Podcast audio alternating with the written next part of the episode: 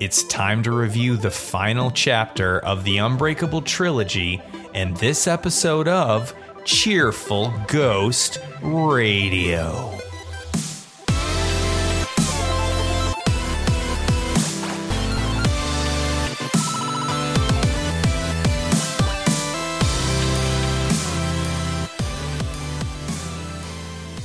Cheerful Ghost Radio is a podcast from the Cheerful Ghost community about interesting stuff in gaming and other various bits of nerdery. Hey everybody, I'm John Dotson, and today I'm joined by. Tim. and Travis. And in this episode, we're reviewing the latest M. Night Shyamalan film, Glass. But before we do that, like we do every month, we're going to regale you with tales of everything we've been playing and watching over the last month, starting with Tim. Tim, what you been playing and what are you watching? All right. So, uh, what I've been watching is uh, not much outside of the stuff that we've been reviewing here on Cheerful Ghost. So, I'm not going to go into a lot of what I've been watching. What I've been playing, however, I got a lot of different games over uh, the Christmas season. And so I've been uh, starting to dive into some of those. The one game that I've been playing more than any other in uh, the recent memory here is uh, No Man's Sky. I got that one for PlayStation 4. Nice. And now, um, I did not get this game when it first came out. So by the time that I've jumped into it now, they've had several very large updates. They implemented co-op multiplayer. Um, they've they've done a lot to improve this game. So I I recognize that I'm coming into a much improved game, and I got to say the way that the state the state of the game now is it pretty much fits what I felt like they advertised the game was going to be like before it released. I'm having a lot of fun with it. It's um yeah, it, it seems like all the features that I would look for are there. It's a lot of fun. The planets feel varied and interesting. You know, there's of course procedurally generated. There is some repeats, and a lot of the like abandoned buildings you come across, they all look more or less the same. You know, but it, it's fine. Uh, it is still pretty glitchy. I've run into a lot of uh, kind of like bugs and errors. I've had the game crash on me several times, but uh, it hasn't been too bad to where it's taken me out of the enjoyment. I'm I'm still enjoying it a lot, and I've been playing it co-op with a friend, and so we've been you know checking in on each other's bases, uh, exploring together, and and doing stuff like that. So it's been a lot of fun. I've also been trying out um, Octopath Traveler some more. I'm at a point where I have recruited all of the eight main characters here, and I've just started diving into uh, some of the characters' chapter twos. Um, I'm probably going to end up, you know, once I get a little further into the game, I'll probably end up doing a full review on the Ghost site. But uh, just to give some kind of like early thoughts, it's I would recommend it to people who really like older RPGs because that's basically what this game is. It's a love letter to old style RPGs, and I mean that in both the best and worst ways possible. It's not as grindy as some of the older games, but there's definitely some grinding. Uh, it's challenging, um, you know, in, in a good way, but that might be a turnoff for some people who are used to kind of some, you know, more recent RPGs. But um, I, I'm enjoying it for what it is. Travis. I have been playing very few things the past month. Um, uh, still playing Fallout 76 off and on a little bit here and there, but not as much as before because, you know, in terms of the main content, I've kind of mostly run out. It's it's just repeating a lot of stuff that I've already done just to kind of grind out some stuff like better gear and more levels.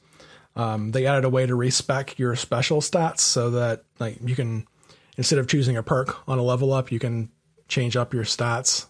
And I'm trying to change up my build a bit, so kind of grinding some levels for that. But um, hoping just f- for more content on that soon and a lot of balances and fixes because you know, I wrote a post on the site recently about it, a review of where it is now.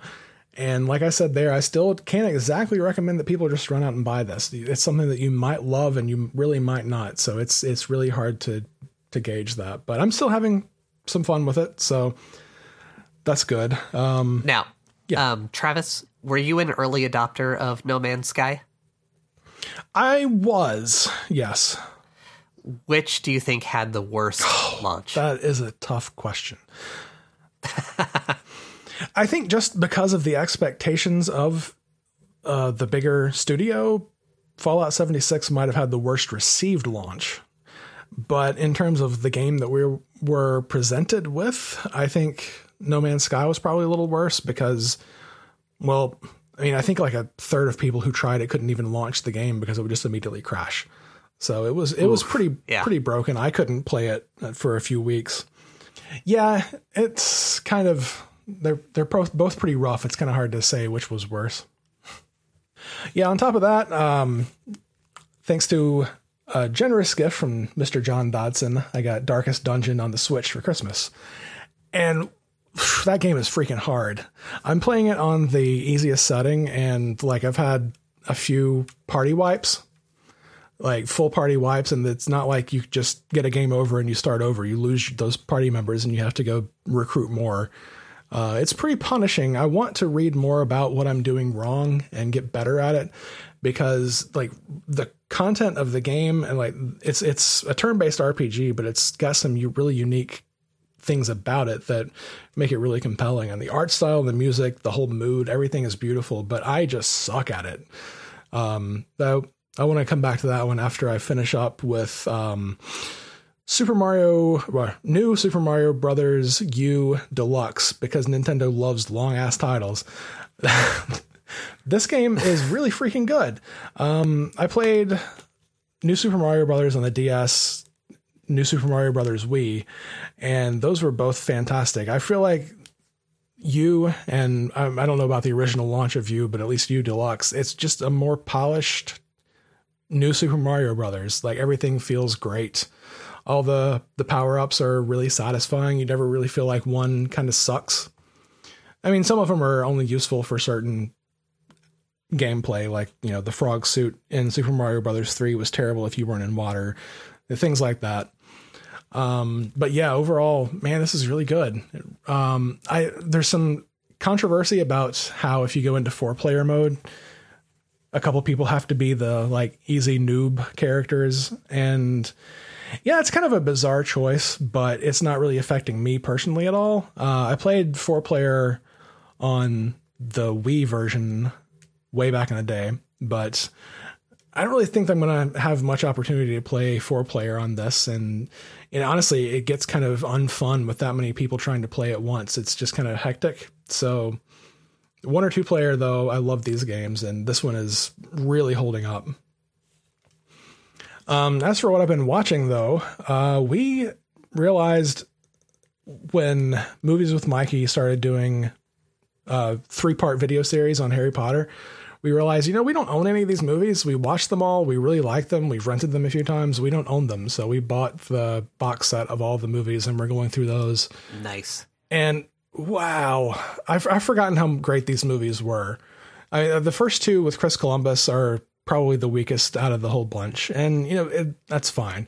They were targeted toward the youngest audience, and Chris Columbus was fantastic for setting up this universe. That he really was, but the the movies don't have nearly as high stakes. Everything is more childish, but you know necessarily more childish. But yeah, once you get to um, Prisoner of Azkaban and the Dementors show up, you just kind of realize that you know nothing is ever going to be good for these kids again until the end of the eighth movie. Like they're just screwed, and it's the the rest of them just kind of keep piling more and more on them and showing just the bravery of, and you know skills of these kids. It's amazing.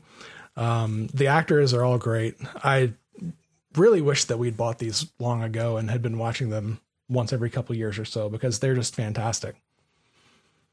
And um, while I was on Amazon buying that, I saw an ad for the um, Cornetto trilogy, and we had Oh, nice. watched.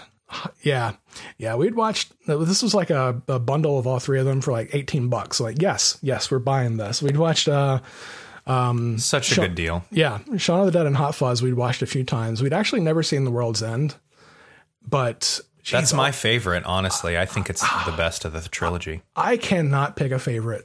Like they're they're all very different, and they have the same kind of humor. Edgar Wright is an absolute genius. It's it's hard to fault anything about any of those movies, and it's really hard to pick a favorite. Um, I have to watch World's End a few more times to really judge that, but I couldn't. I texted you guys when I was watching that one. I couldn't remember any of the trailers for it. I didn't really know what it was about. And they get to the bathroom scene and spoiler alert if you haven't seen world's end and you know these this kid goes in when simon pegg's character's in the bathroom and there's a fight starts and all of a sudden the guy's head pops off like he's a lego minifig and like what the hell is going on? It was yeah and then it just gets crazier from there. All fantastic movies you guys out listening to this should check those out if you haven't um, I think Edgar Wright's one of those directors where I will just, if his name is attached to it at all, I'm going to watch it because he is a genius. Oh yeah, definitely.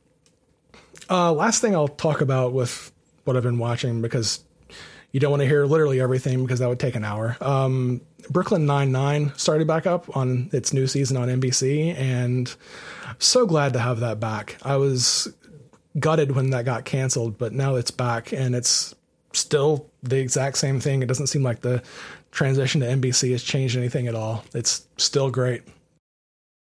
Thank you, Travis. So, in terms of what I've been watching, I got Spider Man Homecoming 4K uh, for Black Friday. So, I decided that I wanted to watch it, except uh, I was missing some Marvel context around it. So, I started watching a few Marvel films before.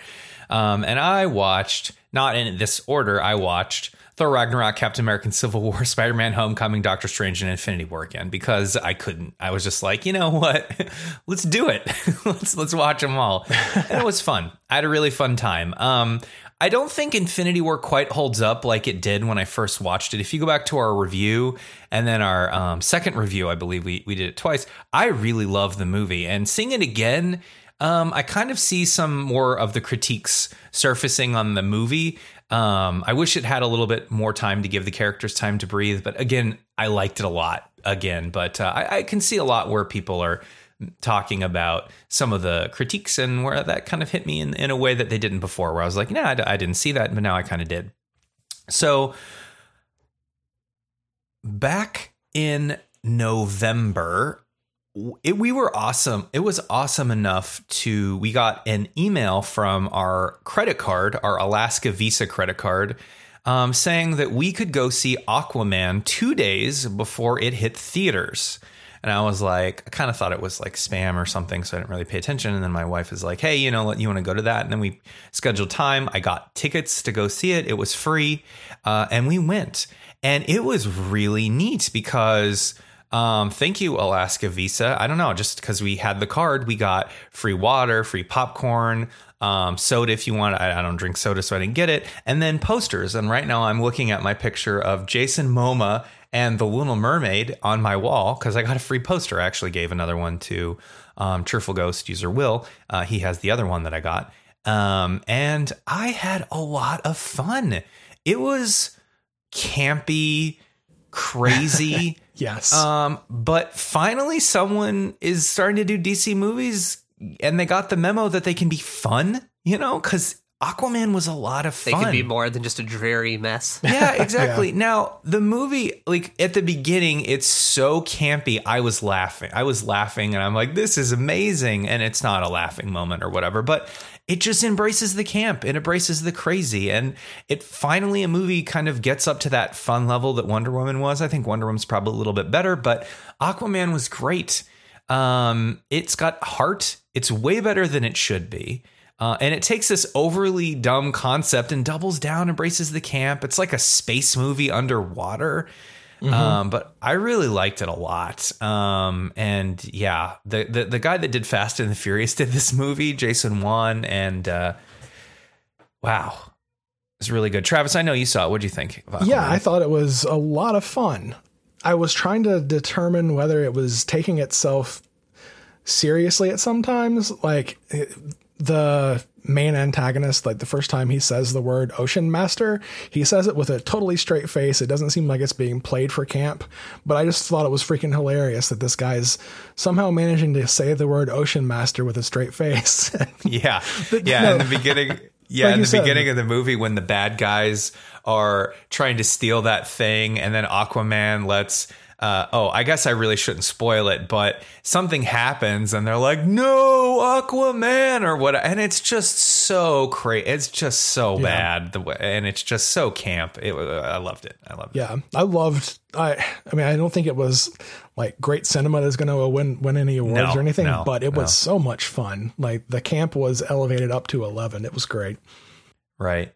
So um, I'm gonna. The rest of the things that I've been watching are all on Netflix, and I'll go over them really quickly. So this movie on called Roma is on Netflix. So Travis mentioned Prisoner of Azkaban. Alfonso Cuarón uh, directed that one. Uh, Alfonso also directed Gravity. He directed Children of Men. He also directed Roma, which is a must watch. You need to watch Roma. It's a movie about a housekeeper in Mexico during the 60s or 70s, and it's incredible. Um, when I heard Alfonso Cuarón was getting a Netflix movie, I was so happy. Um, it's so good. It's just incredible. You need. It's a must watch. You need to watch Roma. Watch it with um, your significant other, uh, and make time for it because it's a slow movie, but it's it's like it's like it's it's it's it's topping people's movie of the list and it's uh, year list uh, for a reason. It's incredible. He's so fantastic. In the movie, it's got a fun nod to Gravity. I'm not gonna say when, but it's cool. You'll know it when you see it. It's really cool. So. Um, there's this one uh, shot at the end, this one take shot he did with a dolly on the beach. That's just incredible. So you take a movie about um, only Alfonso Cuarón could take a movie about a housekeeper in Mexico and have some of the most inventive shots I've ever seen in a movie. It's in black and white um, to help with the tone of the film. It's incredible. The, the the sound editing is so great. And how often do you hear people talk about sound editing for a movie? Anyways, Roma, incredible. Watch it. So um, another film on Netflix um, is I.O. Last on Earth. It- it- the film's about um, uh, a, a young woman who's uh, one of the last people on Earth after Earth um, has um, uh, sort of like global climate change happened and the and the uh, atmosphere is no longer breathable on earth except this one woman is in a pocket of breathable air. And anthony mackie who's um, hawkeye in avengers um, comes to visit her. And i'm not going to say what happens but it's a really cool movie. It's an apocalypse movie. It's not perfect but i really liked it. Um, it's got a really ambiguous ending. I'm really curious what you all would think of how that movie ending and ended and that kind of thing but it's cool. Again another netflix movie that's pretty good um, really good. Uh, another netflix movie i saw. This is a documentary um, and there are two uh, documentaries made of the Fyre Festival, one on Hulu and one on Netflix. I watched the Netflix one because I don't have Hulu. Um, it's called Fyre: The Greatest Party That Ever Hap- That Never Happened. Basically, if you didn't know, and I didn't know because I'm not on Instagram.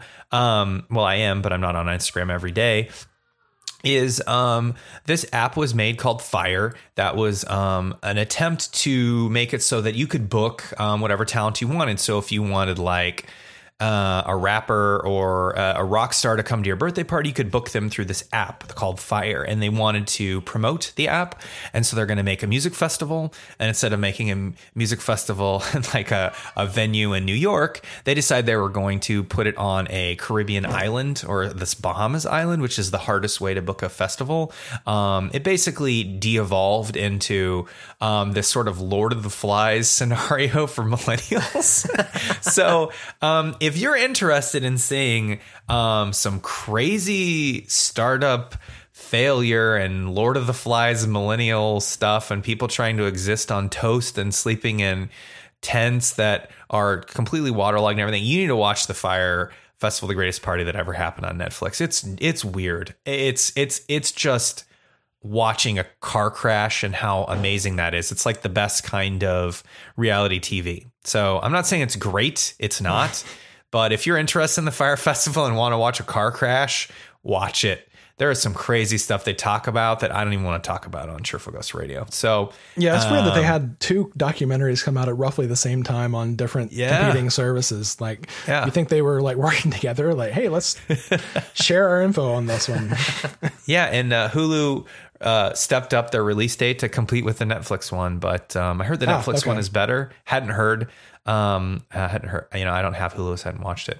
And then finally, I watched a movie called Close on Netflix. So this is a movie with uh, the woman who is in um, uh, the girl with the dragon tattoo, and she's also um, in. Um, she was also in Prometheus um, as Noomi the main Rapace. character.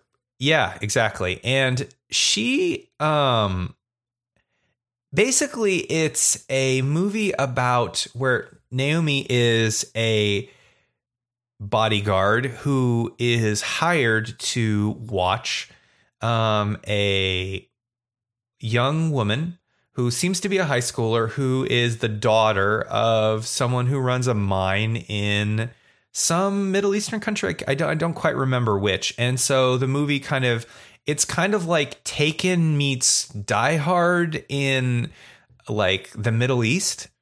Um, and it's really interesting. Again, it's not great, but it's good. It's a good action movie. So if you're looking for a really cool action movie with Naomi and, uh, you know, where she's a real badass, watch it. It's quite a bit of fun. Again, uh, really, really cool. So as to what I've been playing, um, I got from Tim Darkest Dungeon on Steam and uh, I played through that a little bit, uh, not a lot, just a little bit. And uh, yeah, it's everything Travis said. It's really hard. It's really fun. It's great. I wish I had more time for games. Um, Travis and I have. Um, we're gonna announce something soon as to why I haven't really been playing a lot of games. Um, but uh, I did have played that one, and it's uh, it's really fun. I, again, I wish I had more time. I also played Lemmings on mobile. Um, I think ultimately that was kind of a little bit of a disappointment for me. It's okay. It kind of has the Lemmings, but it doesn't really feel like old Lemmings to me, and it sort of wears its free to play trappings a little bit on the sleeve. I don't know. It's okay. It's okay. It, it's a Lemmings game, and you can keep playing it, but I, I don't. There's not really much compelling me to continue. Um, I sort of picked up Hearthstone again. There was another expansion. I kind of ground some pet quests, earned some packs. I kind of stopped. You know, just kind of played it a little bit. It, it was fun. It's fun to get back in, but I didn't actually open any of the packs. And then I got, which was incredible, a Switch um, for Christmas, and I was very very happy for that. Um, and I have been playing a couple games on that. Um, I got from Travis, thank you, Travis, Mega Man 11 on the Switch, and I've been playing that. Um, really fun. Wow, it's uh, it's it's basically what you'd want a Mega Man game to be. Um, at first, I was kind of un, it was kind of bummed because it wasn't basically just a recreation of Mega Man Two, but I kind of really appreciate a lot of the the modern trappings they put with the game, and you know the fact that you can unlock. There's a currency in the game, and you can buy unlockables and that kind of thing, and it makes the game easier. Uh, beaten so far three bosses, and it's fun. It's fun. I wish I had more time to play games, but uh, again, Travis and I have an announcement we're going to make soon about why I haven't been playing a lot. And also, um, you can download Fortnite on the Switch, which I did. Um, one of the cool things about that is the Switch version of Fortnite is only three gigs as opposed to the desktop version, which is like four billion. I don't know. I, I'm just kidding. I think it's more like 30 gigs, which is a ton. Um, Fortnite on the Switch is great. Um, you just get in and out. In fact, I got second place. Uh, I almost got Victory Royale on the Switch, which I was really, really happy uh, that I did that um, through a through a hap- bunch of happenstances where I basically was just kind of like hanging out and not really trying to fight anyone. it's just hiding out and just kind of like kiting around people.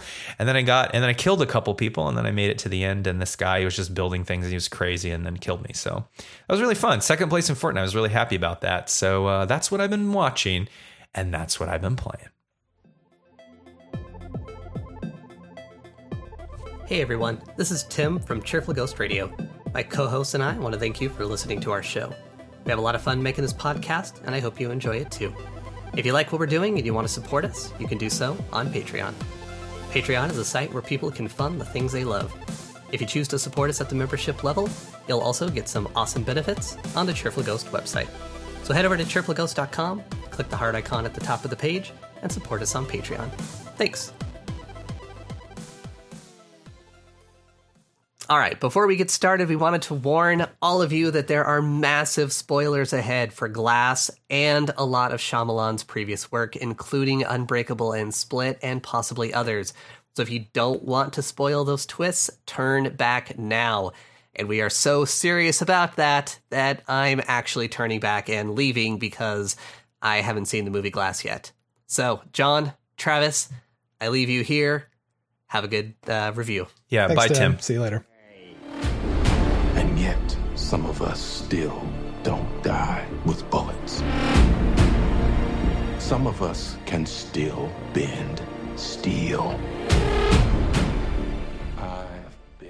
Glass is a follow up to Unbreakable and Split and starts with David Dunn trying to track down Kevin Wendell Crumb and all the personalities living in his head.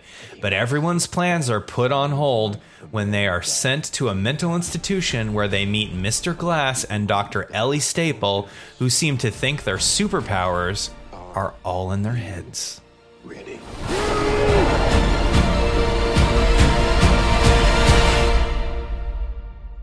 What do we call you, sir? First name, Mr. Last name, Glass.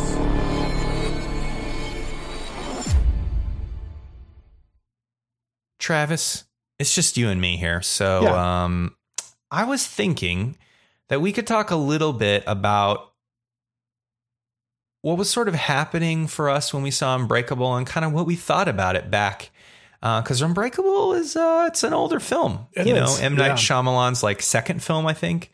Um, and I'm curious, what'd you think about it when it came out, and uh, would you uh, what'd you think of it when you watched it? I thought it was fantastic. I mean, Shyamalan was coming off of The Sixth Sense, which just took the world by storm and had everybody quoting "I see dead people," and I thought that Unbreakable surpassed it. I was so into Unbreakable. I, it was when I first got a DVD player. It was one of the first DVDs that I bought because I wanted to watch that a thousand times and That see was a really good features. release. That's a good release. So the special features are really cool, and I like Yeah. the design of it. I, I have that DVD. Uh, it's great. Agreed. Yeah. Um I need to go back and watch it again. I should have done that before seeing Glass, honestly. But I remember it was a big shock when the big the twist happened and you realize this is more of a comic book movie than you realized. Because comic book movies weren't really a thing back then that much. I mean, they were around, but they weren't as big as they are now. And just all of a sudden, hey, this is full on superhero supervillain movie with powers and weaknesses and I loved every single minute of it. Like I was just just enthralled with it. So my first experience with Unbreakable was a spoiler. My friend mentioned to me that, oh yeah, Oh, Unbreakable. no. It's that. It's that movie where the guy's a super villain, and I'm like, huh? And he's like, yeah, at the end of Unbreakable, he's a supervillain. I'm like, oh, it's a it's a superhero movie. I'm like, oh, okay, cool. I didn't really think that was a spoiler until I was talking to my friend who was like, uh, had the movie, he had the DVD, loved Unbreakable.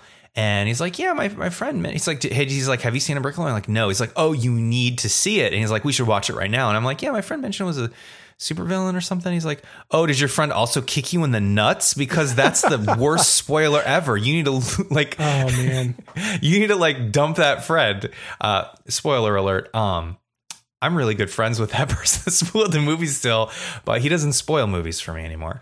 Um, and I saw the movie and I knew it was coming, but it was still a great movie. Um, I never got that Shyamalan ending for me, but I really, really liked it. I liked how slow it was. I liked that it was uh, a very cool character piece. Bruce Willis is spot on. Samuel. Jackson is spot on. The movie's great. So I I really liked it. And again, I have the DVD. I think I bought it used from Blockbuster, actually. So my copy still has the Blockbuster sticker. Uh, it's like eight ninety nine or something, uh, used sticker on it or whatever. But uh, really, really fun, really fun. So Travis, you know, moving forward, um, Split came out, and again, um, everything it was spoiled for me too. Like i knew that it was a i knew that split was a unbreakable sequel. Did you know that before you saw it? Honestly, I did, and I'm not sad about that no because me either. I don't think it ruined anything for me frankly. Yeah, and also just I had kind of given up on watching Shyamalan movies by that point. Yeah, and um, I think I probably wouldn't have sought it out if I didn't know that it was tied into Unbreakable. And I found that out. Like, okay, great, yeah, let's watch this. And man, I'm glad I did because McAvoy was just so good in that movie, and the supporting cast was also great. But just McAvoy's change between the different characters on the fly was so good, and his absolute terror in his face when he is the beast, like that is just disturbing. I wonder if there's something wrong with McAvoy that he can tap into that because it is so good. Yeah, yeah, yeah.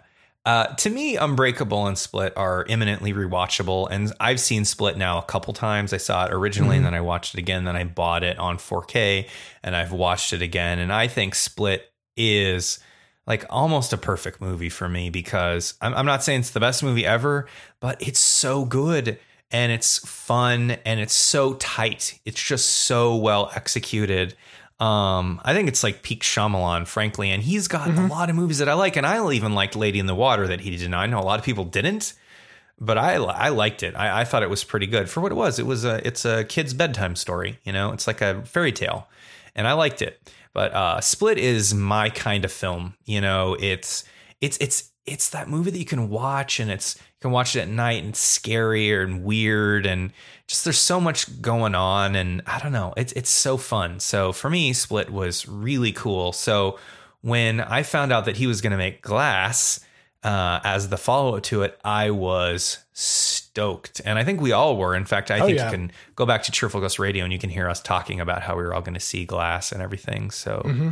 Very, very excited, and I we finally got to see it. So, uh, yeah, let's talk about our thoughts on glass. May I meet the beast? I hope for your sake that he likes you. That sounds like the bad guys teaming up. Travis, let's break it. Let's break our thoughts about glass. and you go first, man. Uh, what do you think? Okay, glass. Over, overall, I think it was really good. Uh, I think it was pretty good, at least.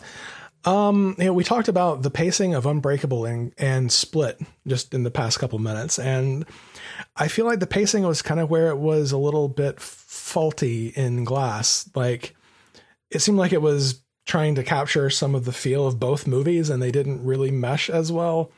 Like the, it, I don't know, it it lost momentum a few times throughout, and there was some kind of, I can't remember specific examples of this, but there was a few times when I was thinking that the script could have used some rewrites for some of the dialogue that was a little bit stilted. Kind of felt like early Lucas stuff before he had people to help him out with that. Shots and, fired, y'all. Shots fired. a friend of mine kind of put it pretty well, I thought, that he felt like uh, Glass and the prequels suffered from the same kind of thing, that there was no other creative person in the room with Lucas or Shyamalan to kind of help take these amazing ideas and kind of refine them a bit. And I, I think that's a that's a really good point.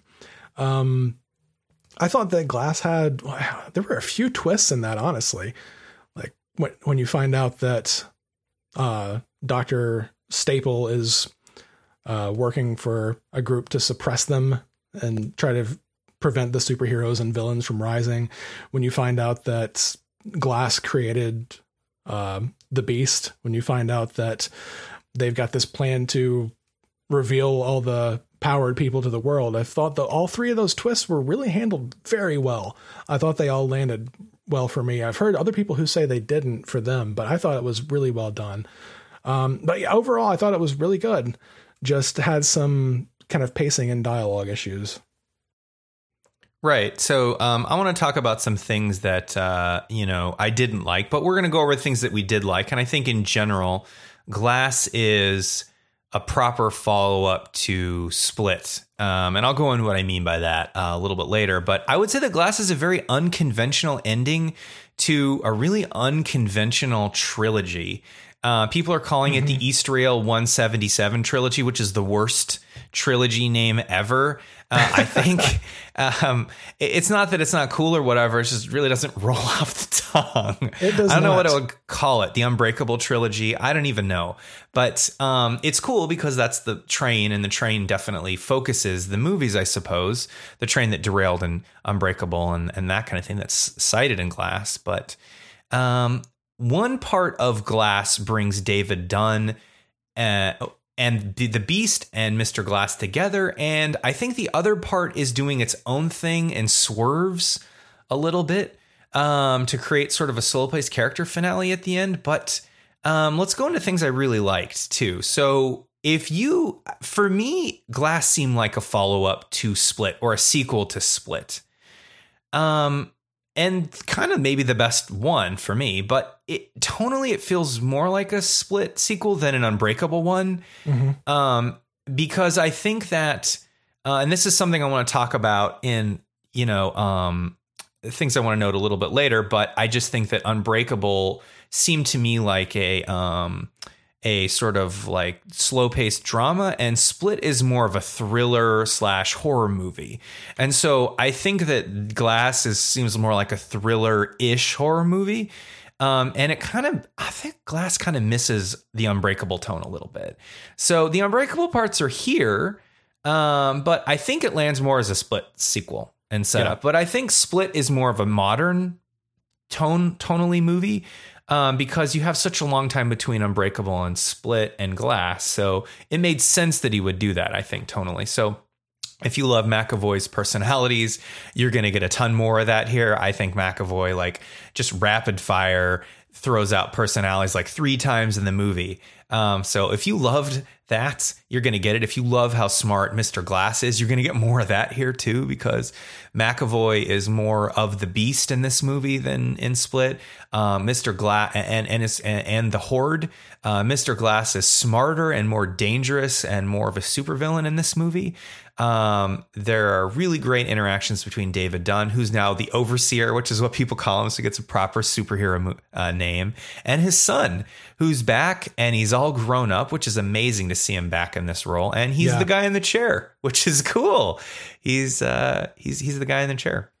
So Yeah, I you mentioned McAvoy being uh, great. Uh, we both did. I I thought that he was actually better in this than he was in Split. I think it's because he got all that interesting. rapid fire stuff that he did more in this movie. I think there's just so much talent that has to go into that. Like just being able to totally switch your character effectively Yeah. like five times over the course of Yeah. 15 seconds. It was masterful. Yeah, yeah, he did. He did a fantastic job. I'm still trying to understand for me if I think Split's better or Glass. I I really want to buy Glass and watch it a couple times, and then watch them all three together before I can finally say. But I think where it stands right now, I think Split for me is a better movie. Um, I agree. yeah, yeah. I just think it's tighter. Glass has a lot going on. We'll we'll, we'll talk about that. And not to say I didn't like Glass, uh, but uh, I think Split's a little tighter. So um, I like that they build up this entire ending where they're going to go to the tower and fight it out. Um, I also like you know that they are teasing Marvel because they mentioned like they keep showing this um, magazine with the tower and they say it's like a modern Marvel, which is very fun. Like nod to these epic endings and Marvel in general, and that they don't do a big finish at the tower because this movie, firstly, doesn't have enough money for that, but secondly, it's not that kind of movie. Uh, Right. It does something different. Um, it does have a it does have an ending, but it's it's less ambitious than that because Unbreakable, Split, and Glass aren't epic superhero movies. They're movies about superheroes in the real world and if that were going to happen, how would that look like? So I respect it for doing that. Um, and we'll talk more about that a little bit. So, in your right, Travis, the ending has a couple of Shyamalan twists that were fun. Uh, I don't think maybe anything as powerful as The Sixth Sense or maybe even the first Unbreakable movie, but really cool Yeah. anyway. I like the superhero killing society. I think that's a really cool concept. Uh, and honestly, I don't think that's one I disagree with. Um, having like overpowered people that could do things is probably not great. And if you think about it, there's two bad guys for one good guy. So maybe, you know, it's like, I don't know. I'm not sure it's always that um, balanced, but I don't think they were wrong exactly uh, in in doing it. I mean, they they just kind of killed people arbitrarily, I suppose, but I don't know. Um, yeah. So those were my thoughts on Glass. All right, Travis. So I wanted to talk about some things maybe we didn't like or things that we wanted to note. Is that cool with you? Yeah, definitely. Great. Great. So I think this movie tries to balance the tone of Unbreakable and Split, which are totally tonally different movies. I think. I mean, what did you think? Do you think Unbreakable and Split kind of seem like tonally different movies? Very much so. I think like what you said earlier about it being different times as like split Yeah. being a more modern feel that that's part of it i don't think that's all of it though um they just if even if they were made in the same year i think they would have felt different Yes, which is why I think Glass is a bit problematic. It's trying to marry them, and I don't. And it's hard. It's a hard thing to do, um, even for Shyamalan, who I think does a great job. It's just hard. So again, Split's a thriller. It's a horror movie. Unbreakable is an action thriller, I guess. Um, and Unbreakable like felt more moody and dark to me, and Glass is pretty brightly lit. And at least that was my feel in the first watch of it. Um, yeah, and again, I think Split's a little bit more focused. Um, anyway, so I saw, uh, and one thing I want to talk about too, and just the things of note and gripes is the first twenty percent of this movie uh, repeats and rebuilds the themes that were from Split and Unbreakable almost verbatim. So I don't think this is a bad idea. But since I, the themes of Unbreakable and Split were in my mind because I hadn't seen them too long ago, um, it was very, it, it, it was kind of something I wish that they could have just got through. So you can, you, you know, I- I would compare this movie to Infinity War, and that that movie doesn't repeat anything. in fact, if you don't know what had happened in movies past, you're going to be lost. oh you're very lost yeah Absolutely. In the beginning of uh, Glass, they're basically like you could watch this movie on its own and you're not going to miss much. Now you know you know things are going to happen, but they they basically restate the themes of um, Glass and Unbreakable and or Split and Unbreakable. So for me, I thought the first twenty minutes was a little slower for me. Uh, the good news is that when that's over, um, the rest of the movie was great, and it was pretty much the size of the after that twenty minutes or so. It's about the same as a regular full length film after that. Uh, but I just want things to speed up a little bit in the beginning, and I sort of wonder after watching all three how that would go because again, it's just kind of repeating a lot of that. And again, again, Shyamalan, Shyamalan probably did that so that people that you know haven't seen it or don't remember it because Unbreakable was a long time ago, they could have a good experience. I, I wonder what you think about that, Travis. yeah i didn't i had not seen unbreakable in a long time so i didn't mind that um i did kind of note that it seemed like like the horde had captured more girls and it's like okay well this Yep. is exactly what happened in the last movie Yep, that But, exactly right. yeah, i didn't i didn't mind it so much for david dunn because i didn't remember i mean i remembered the the big story beats of it but yeah, yeah. it was it was nice to kind of have a refresher to get me back in that mode a bit but Yeah. no i definitely see your point if you've just seen it recently then it would feel like overstating things another thing uh, and it's just something i noticed which i'm like oh okay that's that's cool but i don't think it really worked. You know it was kind of like a fan moment or maybe for m. Night it was a moment for him but m. Night actually um, cameos in almost all of his movies i think all of them. And in the original unbreakable he's a character who's um, in the place where david dunn works uh, in the where does he work? He works in a stadium and M Night's selling drugs or whatnot, and David Dunn pats him down and doesn't find anything. So uh, M Night is also in Split, and then M Night comes back in Glass, and they put so fine a point that he was in Unbreakable and he sold drugs in the stadium, and that he's a good guy now. And I was like, okay, fine, but like that. ugh. If you're gonna be in the movie, then just don't like hit the nail so hard on the head, you know? Like like Yeah. make some mystery, be like, oh, it could be the same guy, or it is the same guy, but don't say it. It just it's like the movie Ground to a Halt, and he's like, I'm back, y'all. And I'm like, dude, stop. You know what part I'm talking about? I do, yeah.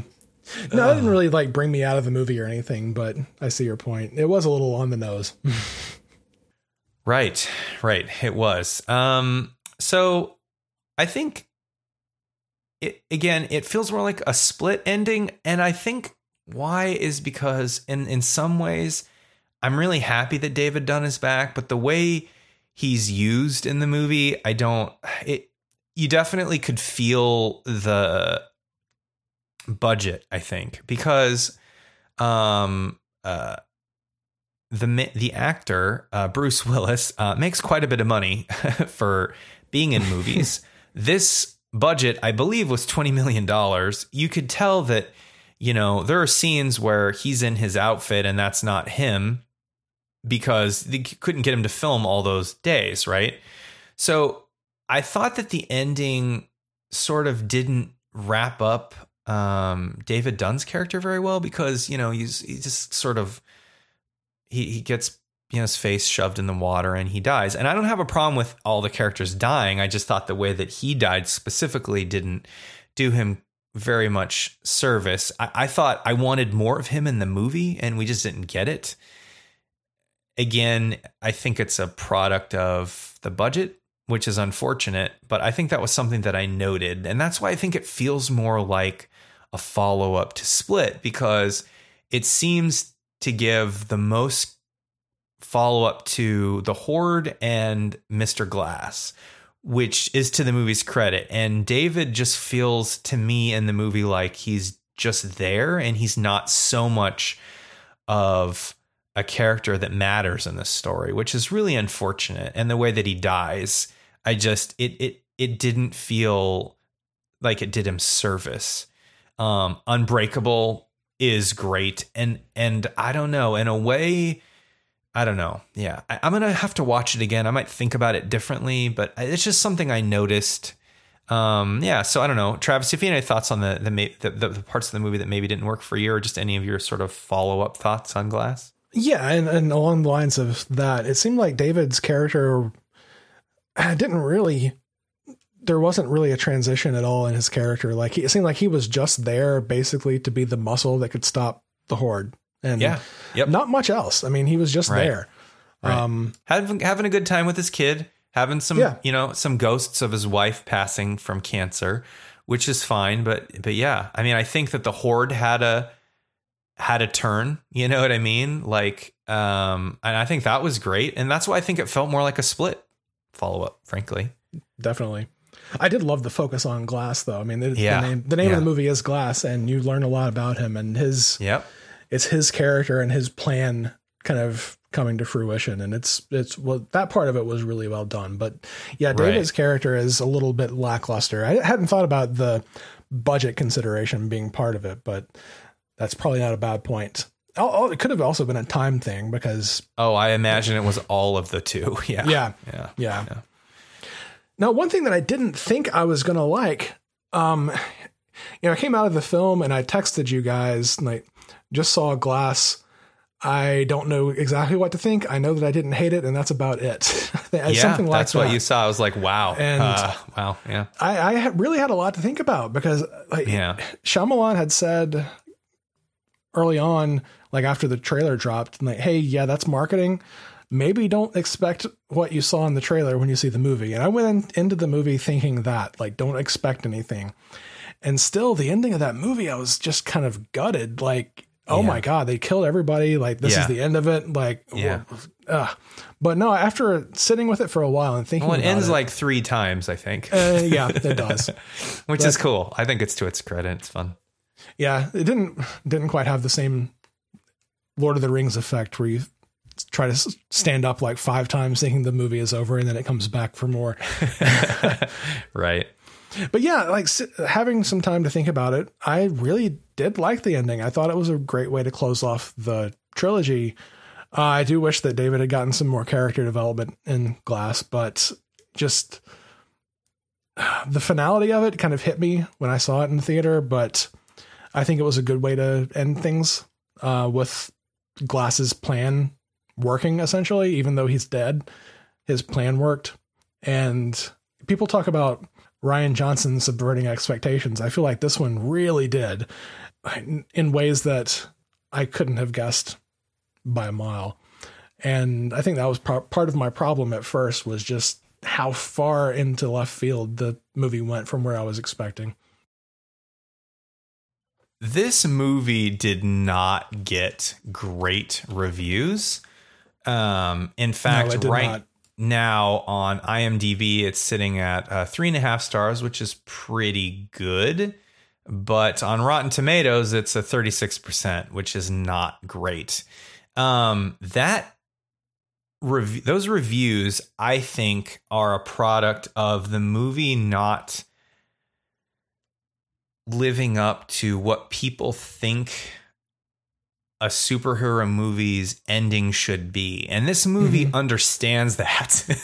you know what yeah. I mean? Yeah. And it plays with that. And then it doesn't give it to you um to its credit. That said, I am not sure that the that there are a couple weird things that happen in the end that I like like David Dunn's bending a bar and it's supposed to be super epic, but it's so slow. You know, I, I don't know. Mm-hmm. There's some things like I really liked the fight between the horde and you know and that kind of thing. But there are some elements that are a little weird in that ending. But I think that people wanted it seems like the like I just don't think that people wanted a slow burn thriller gla- like split follow up. I think they wanted it to take on the mantle of an Infinity War like ending where it was more epic, where they did come into where, where he basically does take them to a tower and they fight it out and then the world knows, not in the way that it happened where they die in basically they die in a parking lot after they fight. So I think that the movie is commenting on that. And then the audience is reacting to the fact that it didn't give it what it wanted. Yeah. Uh, so it's it's an interesting kind of meta thing and sort of audience expectations. And for me, I think that you know when I buy the movie and watch it again, I think it's going to have a lot more impact than it maybe did in the movie theater. Because again, I don't know if this movie is as effective in a movie theater setting. Maybe it would have been more effective if people were watching in their houses. I don't know. Maybe maybe the rating would have gone up. Maybe on Netflix, this movie is the most popular movie, you know what I mean, around, you know? So mm-hmm. I don't mm-hmm. know. I think that maybe it was a product of that. What do you think? I don't know. What do you think, Travis? Yeah, I would like, I was thinking like earlier when you were talking about how you wish you had seen it at home. I was kind of thinking about Netflix's re- recent releases and how um, Bird Box, which we, uh, in terms of our chronology, just talked about, but you'll be hearing it later um, has gotten like 60 million views. And I'm wondering how many views Glass would get on that if it had gone straight to Netflix. And it might have been a movie that did better on that. Well, okay. No, that's not true. It's doing really well in the box office. I don't think it would have done better on Netflix, but it could have done well on Netflix and maybe been, I don't know, lower or different expectations from it, seeing it on Netflix than seeing it in a theater. I don't know. What have you done, Elijah?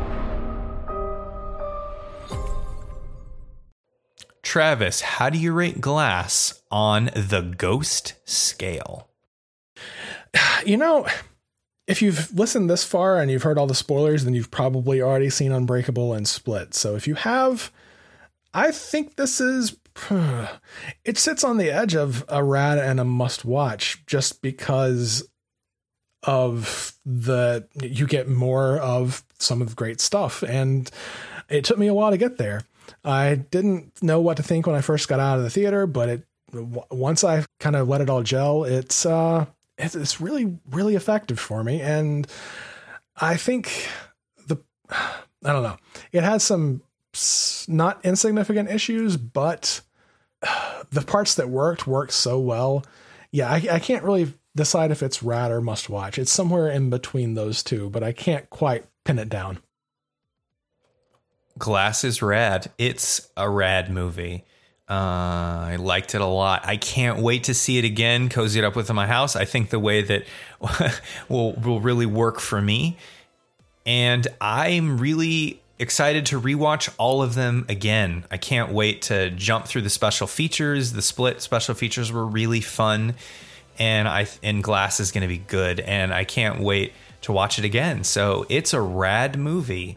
If you really liked Unbreakable and Split, um, watch it. Maybe maybe not in the movie theater, but it's great. It's doing really well there too. So if you're looking for something fun to see, uh, Glass is your movie.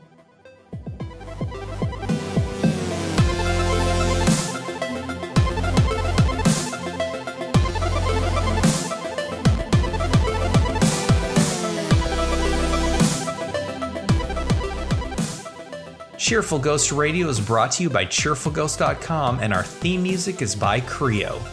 Make sure you head over to Cheerful Ghost to let us know what you think of the show, and thanks for listening.